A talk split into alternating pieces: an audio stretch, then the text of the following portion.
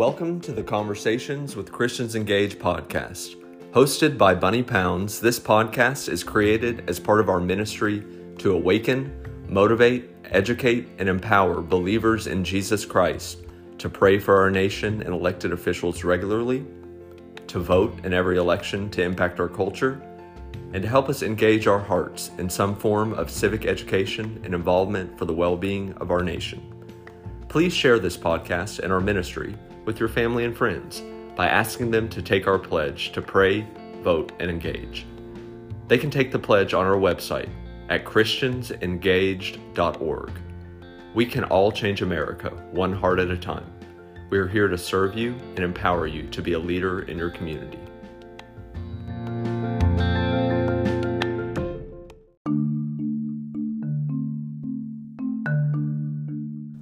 Today we are joined by Dr. Jim Denison of Denison Forum. Dr. Denison is a cultural apologist, speaker, and author, and he will be discussing his book, The Coming Tsunami, which is our book club pick for May 2022. In this conversation, Bunny and Dr. Denison discuss the coming tsunamis facing our nation and our families' lives.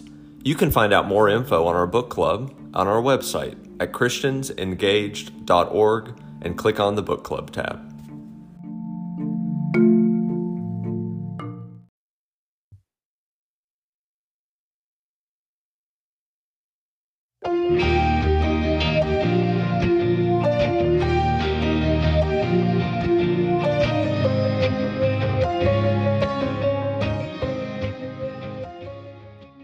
Good morning, good afternoon, good evening, however you're listening to us right now. We are excited uh, for an incredible conversation with Christians Engaged today. Wow. I mean, we had Sean Feucht a few weeks ago, guys. We are having people from all over the body of Christ and some of my greatest heroes that are teaching the word of God with boldness in this hour. Today is no exception. Um, someone I've wanted to talk to and meet uh, for a long time, somebody I read daily. Um, in his daily uh, email that comes out, Dr. Jim Denison. Dr. Denison, it is an honor to have you today. Uh, thank you, Bunny. I'm glad to be on with you today. Grateful for what you're doing and glad to be in common cause with you. Hey, well, we're all from the Dallas area. So I remember when you were pastoring at Park Cities Baptist and you've uh, been a, a, strong part of where I graduated, Dallas Baptist University, went mm. to Southwestern uh, Theological Seminary yourself. Um, and you were pastoring for many, many, many years. You've always been one, an apologetic and one that's dug into the Word of God and really communicated that to people. But talk to us about the beginning of Denison Forum because your commentary, your books, 30 books now, your commentary on what's happening in America and what's happening in the news every day is getting millions of views every month. So it, there's a big need for people for what you do. What was the beginning of all that? Well, thank you. That's a very kind question. I would love to tell you that we had a strategic business plan 13 years ago, that this was all part of some large master plan in our lives, but that categorically would not be the case. So I was pastoring at Park Cities, as you said. We loved the church, loved being there, thrilled of opportunity to do that uh, just on every level. And back in about 2009, there was a couple in the church, very good friends of ours, who sold their business for a great deal of money. They came to my wife and me with the belief that we should be about a larger ministry, they would help financially. We had no idea what that looked like. They didn't really know what that looked like. My passion all these years has been speaking truth to cultural and intellectual issues. Whether it's in, as a philosophy professor, a pastor, whatever, I've been doing that. It always been the thing I love doing. And so, as we just really kind of thought and prayed about that, it became very clear that in fact God was calling us to launch a full time ministry to be able to speak into the issues of the day, to equip Christians to use their influence more effectively for the gospel. So I went to my best friend in the world. He and I have been serving together since 1988. His name is Jeff Bird, Reverend Bird.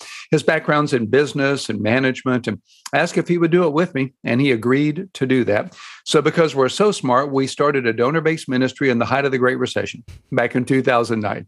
Just two of us didn't have a name, didn't have a logo, didn't have a mission statement, didn't have a business plan. We just knew we were supposed to do that. And these donors helped us to get this started. And that's really where it all began.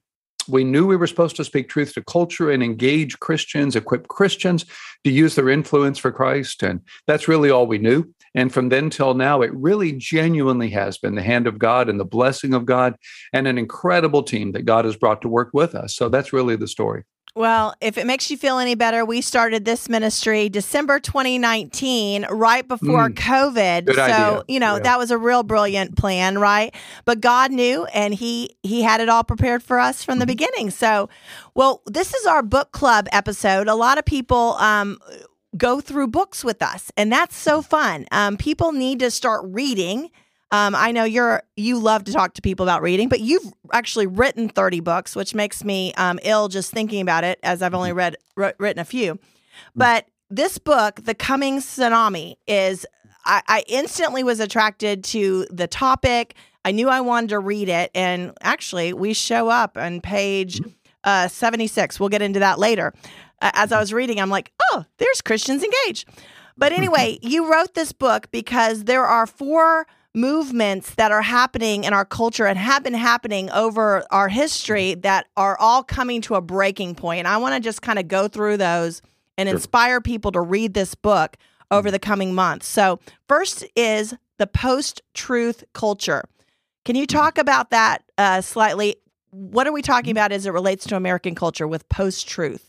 Yeah, absolutely. So, so the whole idea of the book, as you say, is a tsunami is a tidal wave you can see caused by underwater forces you can't see. It could be an underwater volcano, as happened recently in the South Pacific. It could be a mudslide, an asteroid. 80% of the time, it's underwater earthquakes. There was a, such an earthquake in 2011, for instance, off the coast of Japan that killed uh, killed uh, 135,000 people, I believe, cost 235 uh, billion dollars in damage. And so I'm arguing that there are these four underwater earthquakes that together are causing this rising tide of opposition we have not seen in American history. And the first one, where you're starting, is exactly the place to start because it's foundational to all the others. It's a rejection of biblical truth. The short version is the idea that your mind interprets your senses, my mind interprets my senses. Your mind isn't mine, your senses aren't mine. So there can be no such thing as objective truth. Now, that goes back to Immanuel Kant and the moderns and the postmoderns, and a lot of story behind that that I tell in the book. But the short version is this idea that everybody has their own truth. In 2016, post truth was the word of the year, according to Oxford University Dictionary. Only 24% of Americans think the Bible is the literal word of God. The percentage who think the Bible is myth has doubled in the last 20 years. Saw the other day 76% of Americans say morality is whatever works for you that doesn't hurt me. 92% say they are their own sole determiner of moral truth. So, this makes the Bible a diary of religious experience that you have no right to force on me any more than I can force the Quran or the Bhagavad Gita on you. The Bible's just a diary. Everybody has their own truth. You have no right to force your beliefs on me. That's where we are today.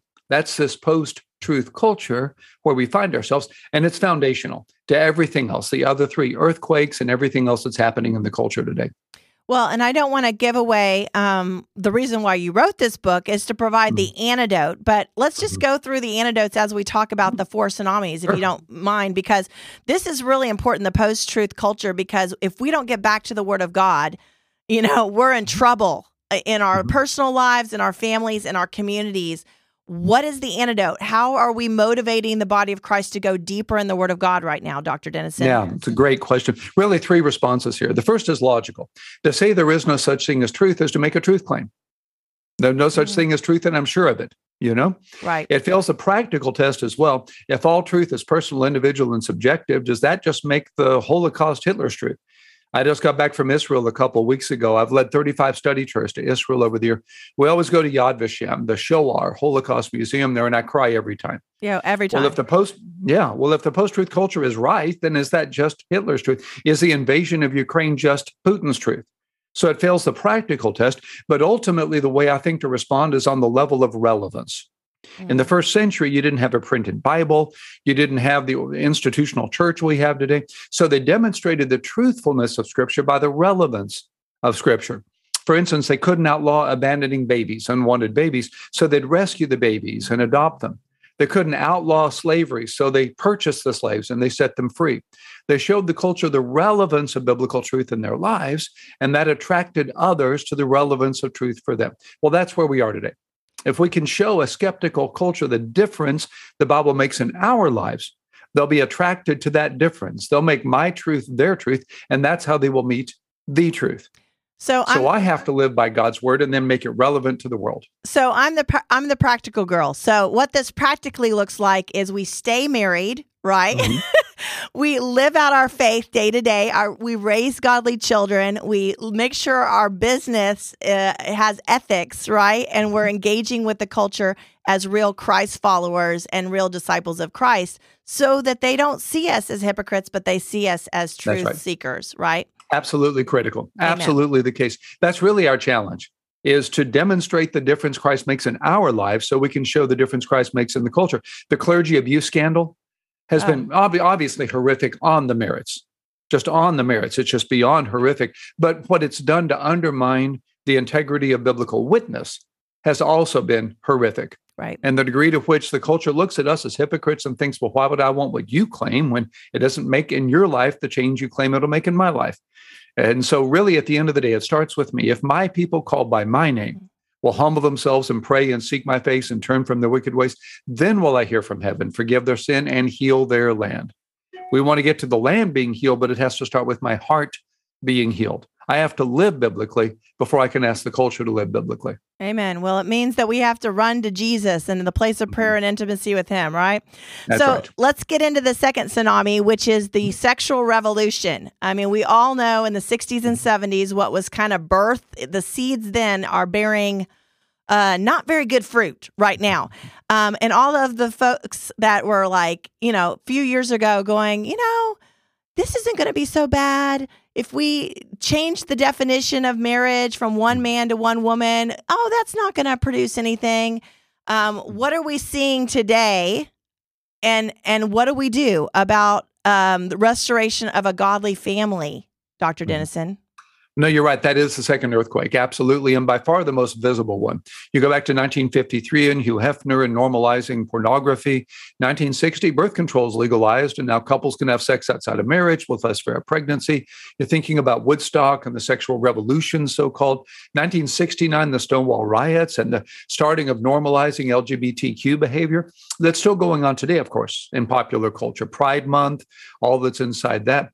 We move from normalizing to legalizing 2015, Obergefell legalizing uh, same sex marriage. That's continuing. The next phase is legalizing polygamy, which is already mm-hmm. happening in a number of municipalities on the other side of legalizing same sex marriage. And then from normalizing and legalizing, now we're in stigmatizing those who disagree as homophobic and bigoted and discriminatory. And we're moving to criminalizing disagreement with the so called Equality Act, Religious Exemption Accountability Project, things like that, that we can talk about. So we're in this season now where what was promised to us as a shifting culture that has no victims, that is just consensual people doing what they wish to do, is now being demonstrated to have catastrophic consequences on every side. My friend John Stonestreet at the Colson has a Colson Center has a terrific statement. He says ideas have consequences and bad ideas have victims. One example would be, for instance, transgender activism and women's sports. Now being demonstrated that what's happening there to allow biological males to compete as females is not only unfair, as we saw recently with a swimmer that was ranked 462nd as a male and first as a female, the treatments that this individual went through didn't change the individual's height or pelvic size, weight or uh, width, or their lung capacity, or their arms, or their hands, or all their innate advantages as a swimmer. But now we're worried about seventh grade girls sharing their locker rooms with biological males. We're seeing abuses that are rising. We're seeing this in the prisons. We're seeing this in women's shelters as we're seeing transgender activism victimizing women on so many levels. We're seeing the degree to which so called marriage equality is now stealing religious liberty from yeah. Americans, where we have no religious basis to disagree with all that's inside that. I'm resident scholar for ethics with Baylor Scott and White Health. We're watching the so called Equality Act because one reading of it could normalize abortion mm-hmm. as a mm-hmm. civil right we could not refuse to provide on the basis of our religious exemptions and our religious differences. We're very concerned about that possibility. I'm not saying that will happen if Quality Act becomes law, but it's certainly a possibility. And so we're seeing religious freedom being victimized for all Americans, not just evangelicals across the board. We're seeing another example very quickly. Johns Hopkins has recently come forward with research demonstrating that so called gender affirmation therapies or sex change surgeries are not delivering on what they were promised. In fact, those that undergo these therapies, I think the number was 19 times more likely to commit suicide than their peer group.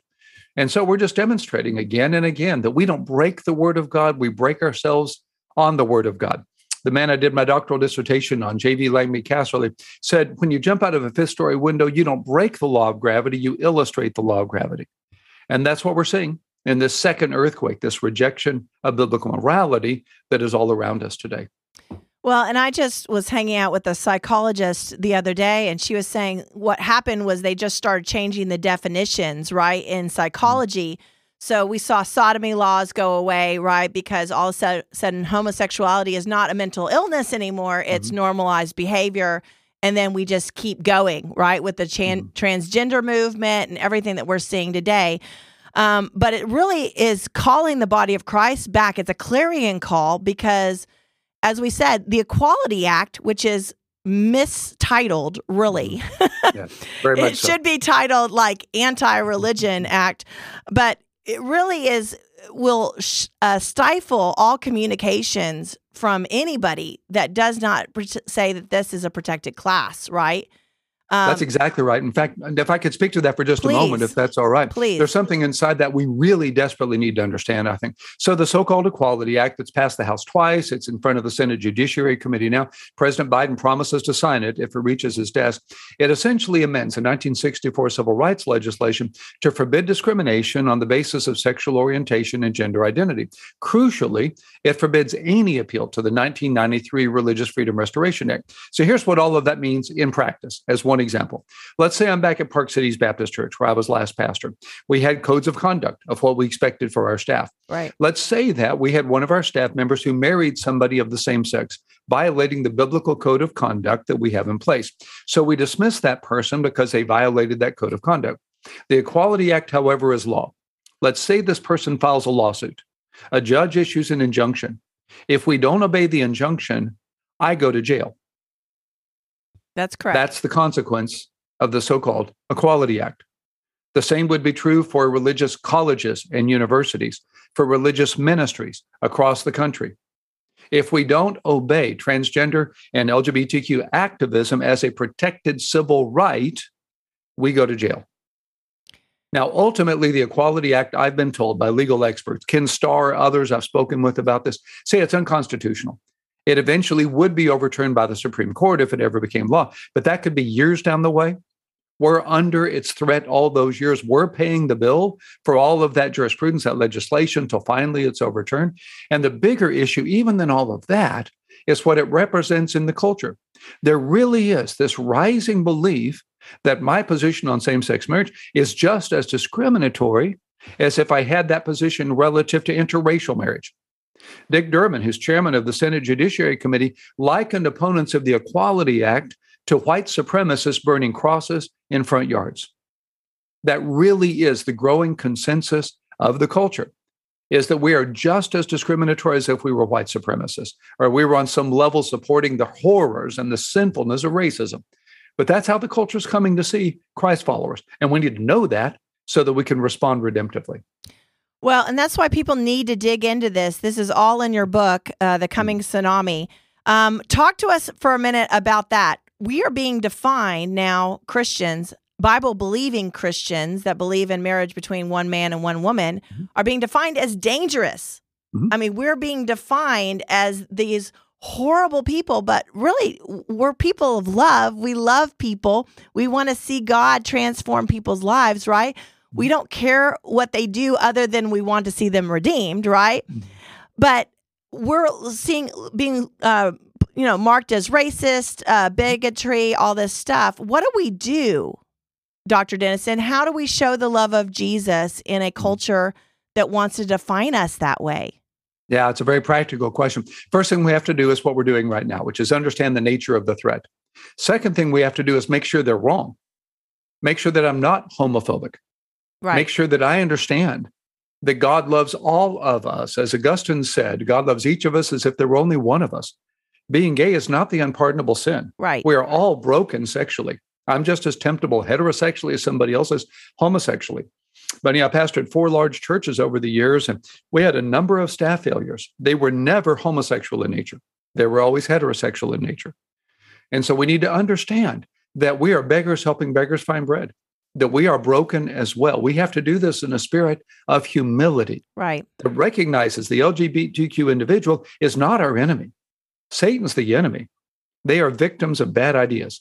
They are victims of temptation. They're victims of, of a whole ideology that is harmful to them. And so we have to make certain that we're not homophobic, that in fact we're speaking the truth in love, as Ephesians 4:15 says. And then third, we have to put that belief into action. We need to build relationships across these cultural barriers. We've got to earn the right to be heard. If I come to my gay friends and say to them, for instance, the Bible teaches that God intends sex to be between a man and a woman in marriage, and therefore homosexual sexual activity is harmful. And I can show them secular research about suicide rates and depression rates and all of that. And I can make that argument. If I haven't earned the right to have that conversation relationally, they're going to hear that as a rejection of who they are. Right. And I understand that. I'd feel the same way when someone comes to me and says, Do you understand how dangerous evangelical Christians are? How dangerous to society is to, it is to be an evangelical Christian? And then they were to try to make this argument with me. I'm going to feel rejected by their rejection of my beliefs, of my lifestyle, of my identity. If they haven't earned the right to have the conversation, that's the only way I can hear them. Right. So we have to earn the right. We have to build the relationships. We have to speak the truth in love. And then, fourth, ultimately, we trust the Holy Spirit to do what human words can't do. We can't change hearts. We can't save souls. We can't change lives. Only the Holy Spirit can do that. We're asking Him to use us as instruments to the transformation only He can create. So, if we'll do those things, if we will decide we're going to understand the issue, we're going to pray that our hearts are pure, we're going to build relationships, and we're going to trust the Spirit to use our witness in the lives of others, then we can be means to redemption rather than rejection. And we can be catalysts not to a tsunami, but to a transformation, which is what we need in our culture today. So good. I mean, people need to hear that. We are lovers of his presence and we're lovers of the Holy Spirit. And the Holy Spirit is the one that convicts men of all sin, right? That's right. Um, and it's ultimately his responsibility. Our responsibility is to love and to bring the truth in love. That's so good. That's right. That's a good, good clarion call. But the big but is what do all these parents and grandparents do that feel like their children and grandparent uh, grandchildren are being indoctrinated with these wrong ideas in our culture? Which gets to our next tsunami which is critical race theory. That has been being taught for years and years but it's come to a crisis point in our culture where everybody's talking about it. Um, as we're seeing moms uh, and pastors start running for school boards and we're seeing a movement. Our our job here at Christians Engage is to find the awakening church, mm. plug them into prayer, voting, and engagement, and educate mm. them on what to do. And so we're constantly mentoring people how to run for school board, how to get mm. active in their world. But talk to us about critical race theory, what we're seeing in our education systems, higher ed, and even corporate training right now. Sure. Yeah, so there's some background here that's called critical theory. Critical race theory is an application of it. Back in the 20s and 30s in Germany, what's called the Frankfurt School, uh, Max Horkheimer, who coined the phrase in 1937, critical theory is a Marxist construct. It believes that life is experienced in classes. You have majority classes and minority classes. And according to critical theory, the majority class got to be the majority by oppressing the minority by definition. So the solution is to, on whatever level is necessary, whether it's through legislation or violence or whatever it takes, you want to raise up the oppressed and, if necessary, oppress the oppressors in order to equal to level the playing field. Well, that's what critical theory says. In the early 1970s, it was applied by a legal scholar named Derrick Bell to racism in very esoteric ways as a pretty sophisticated legal theory, trying to expose systemic racism in the legal structures in America. Critical race theory. It can be applied to gender. It can be applied to uh, sexual minorities. There are any number of ways in which critical theory can be applied. But that's the background. We didn't really know much about it until the murder of George Floyd and the uh, Black Lives Matter movement and all of that, and so called CRT starts coming up. One of the challenges we have with it, and you've already alluded to this, there's really no such thing as CRT per se. There's no one book that defines CRT uh, that everybody agrees with. There's no one doctrine that exactly is critical race theory. It's more of a category of ideas, I think. There are really kind of five ways of looking at it within kind of a biblical construct. One would be to say, does systemic racism exist? And the answer tragically is yes, it does. So grateful for Jim Crow laws being gone. So grateful for the civil rights movements that we've had and the degree to which we moved away from racism. But it's still a fact that a black person is twice as likely to be executed for killing a white person as a white person for killing a black person. It's still a fact that black people serve 20% longer prison sentences than white people for the same crime. 38% more likely to be sentenced to death than white people for the same crime. Someone did a survey recently. White sounding, excuse me, African American sounding names had to send 50% more resumes than white sounding names to get an interview there still are places in our culture where racism is a reality, as my African American friends can, can attest. And that's one thing we do need to learn is the reality of this, and we want to be responding biblically, redemptively. Right. Christians were helping to lead the civil rights movement in the 60s, and we want William Wilberforce abolishing slavery. We want to be doing that. Second level is the racism in my heart. Well, I need to pray about that. I actually have an African American friend who helps me with that. If he sees me write or say or do something that on some level concerns him, I've asked him to help me to understand. I don't know what it's like to be Black or to be Asian or to be female. I don't know what that's like, and I need help in that space.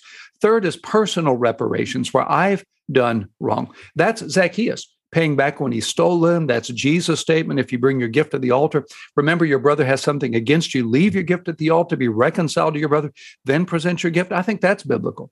Where we get in trouble are the fourth and the fifth. The fourth is cultural reparations, where, for instance, white people owe reparations to black people culturally. That's that Marxist idea. The Bible says the soul that sins, it shall die. I'm not even sure how you would do that practically, but that's an unbiblical model, I think. And then the fifth is historic reparations, going all the way back, way back to 1619 when the first enslaved Africans were brought to this continent, and the idea that reparations are owed all the way back to that. Again, the Bible says that the son's not responsible for the sins of the father, and I'm not even sure practically. That would be Ibram Kendi, that would be anti racism, and that's a lot of what we're seeing taught. Now, the challenge, if I could add very quickly, is we're not saying that CRT is being taught as a class in schools right, per se. Right. These principles we're discussing are being taught in sociology classes and history classes and literature classes and even in religion classes. And so, what you want to be watching for are these principles that remove any personal agency, that say that there's no such thing as personal sin. It's white sin against black victims, for instance. This idea that we want to be teaching our children to express their whiteness, to repent of their whiteness as a class category, those are the things you want to be watching for because they're unbiblical. At the end of the day, it's victimizing minorities. It's saying to minorities, you have no way out unless we make this massive class revolution. You have no way forward. It has no explanation for minorities that are succeeding in our culture. It has no explanation for minority crime on minorities. And at the end of the day, it's a mistake to get to that fourth and fifth lane where we're looking at reparations as the solution when really repentance is the solution. So it's a complex subject, a complex set of issues, but I'm so grateful for your organization and others that are alerting parents, pastors, Christians to be engaged in their schools, to be engaged in the politics of their local community. I'm convinced God's calling more Christians into public service and they're answering the call. Amen. And I believe God wants to redeem this moment to bring more Christians into public service at a time when we need them so much. So good. Well, first point I have to respond to is it's awesome mm-hmm. being a woman. We get to wear really mm-hmm. cool clothes and we get to fix our hair and it's really fun.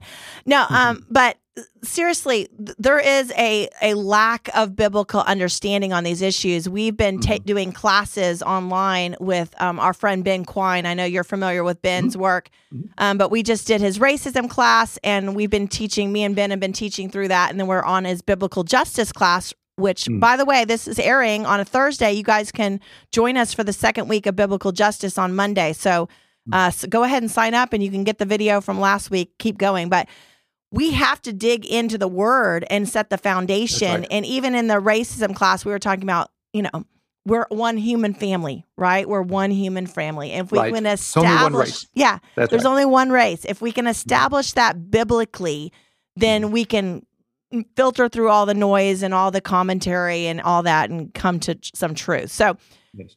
um, lastly, and I know I'm running out of time with you, but I would love to talk to you for three hours. Mm-hmm. Um, Thank you. Secular religion. Mm. Oh, this is a big one. Um, I call it the progressive church, but there is a moving from fundamental basic Christian doctrine mm-hmm. into a secularized religion, and we just put Jesus on everything.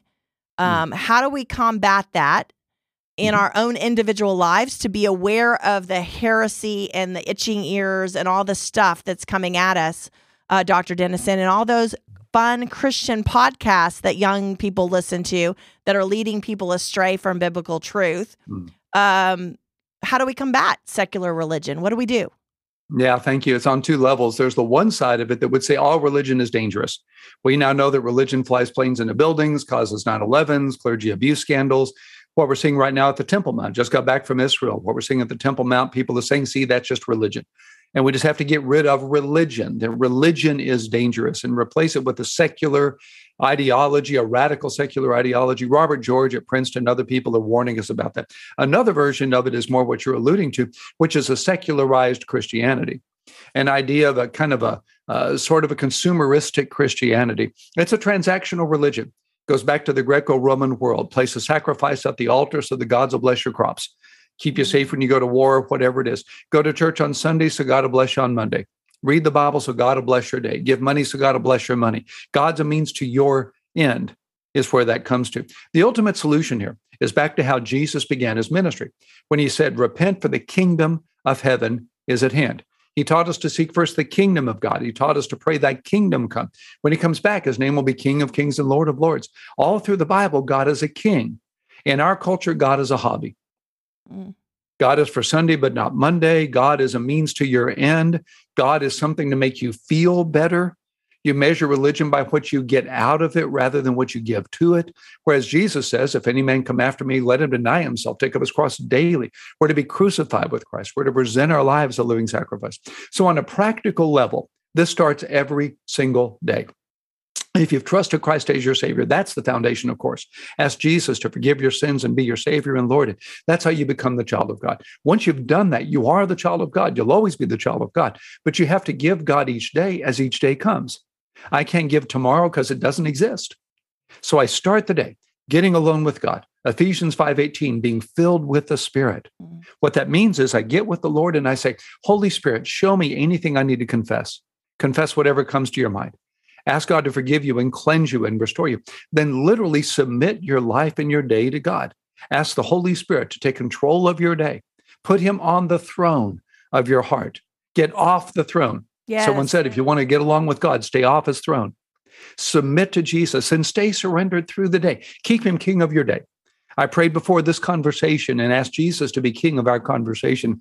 Heard myself say things I didn't plan to say, and I'm grateful for that. Stay surrendered. If you fall to temptation, ask Him to forgive you and cleanse you and restore you, plug you back in. Stay submitted to the power of the Holy Spirit. And if you'll do that, Jesus will make Himself so alive in you that your light will shine.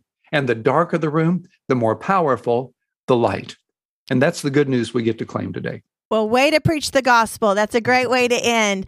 Um, we have to dive into God. And one thing that we do here with Christians Engaged is we have a Bible study on Monday morning. We're going through the book of Nehemiah right now hmm. to try to incredibly, you know, lead people to walking with Jesus in the simplicity of prayer, worship, the word of God, because there's nothing more important in this hour then that's our clarion call for the church is to walk in intimacy with God and to know his word so that we can combat all of these coming tsunamis. So you guys grab Dr. Denison's book. Um, sign up for the daily article at Denison Forum. Is it denisonforum.org? Mm-hmm. That's correct. Yeah. And you have to get his daily article. It's so good. Follow Dr. Denison on social media. Grab this book on audio or um, on Amazon or wherever you get your books. And we're going to read this through the, the month of May. And then at the end of the month, everybody, we're going to discuss this in greater detail. So you can hop on a Zoom meeting with me and I will have it all marked up. And thank you. I forgot to mention uh, Christians Engaged, our IRS case was mentioned on page 77. So mm-hmm. you guys are going to have to grab the book so you can figure out what happened to us on page 77. So thank you, Dr. Denison, so much. What, how, any other ways that they need to connect with you or uh, how can, how can you help them even further? Yeah, thank you. It's a great question. The umbrella organization here is Denison Ministries. Our goal is to build a movement of culture changing Christians. And so we have a cultural engagement piece that's Denison Forum that you've been alluding to. That's a lot of what I spend my time in. First 15, first15.org is our daily devotional resource to help Christians have a transforming encounter with Christ every day. Foundations with Janet.org is my wife's Bible teaching ministry. That's our expositional ministry. We have ChristianParenting.org with, I think, 29 different podcast sources to encourage parents and equip parents to raise children to know and love the Lord. A pastor's view is our leadership resource that Dr. Mark Turman on our team leads says we're trying to encourage and equip pastors and Christian leaders. All that's available at denisonministries.org. That's the umbrella. And then the cultural engagement part of it is the DenisonForum.org that you mentioned. That's where we started was Denison Forum. And then we built the larger lanes on the freeway out to Denison Ministries, which is the larger organization, about 6.8 million in the total monthly reach of Denison Ministries. Denison Forum's about 2.9 million right now in our monthly reach. And all of that is by God's grace, uh, the privilege that we have to try to help build this movement of Christians using their influence to shape the culture for Christ. Well, you never saw that when you stepped down from Park Cities Baptist no. Church. So, God, to God be all the glory. And thank you, Dr. Denison, for being obedient to the call of God on your thank life you. and being a culture you, changer in America. That's my privilege. God bless. Glad to be with you today. Thank you.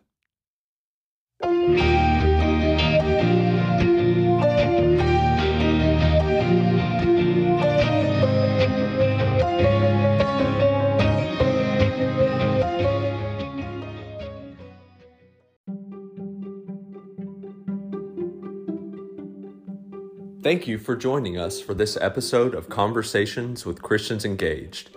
Please subscribe to this podcast so you don't ever miss an episode. Also, please review it and share it with your friends. The easiest way to connect with us is to take the pledge on our website at christiansengage.org. There you can sign up for our weekly prayer text, our bi weekly emails, and our voting reminders. Christians Engaged is supported by individuals just like you. Would you consider helping us with a monthly donation or a one time gift? You can do that quickly at ChristiansEngaged.org. What does America need in this hour? America needs you. We are here to serve you and encourage you as you impact your communities. Let's be Christians engaged for the well being of our nation.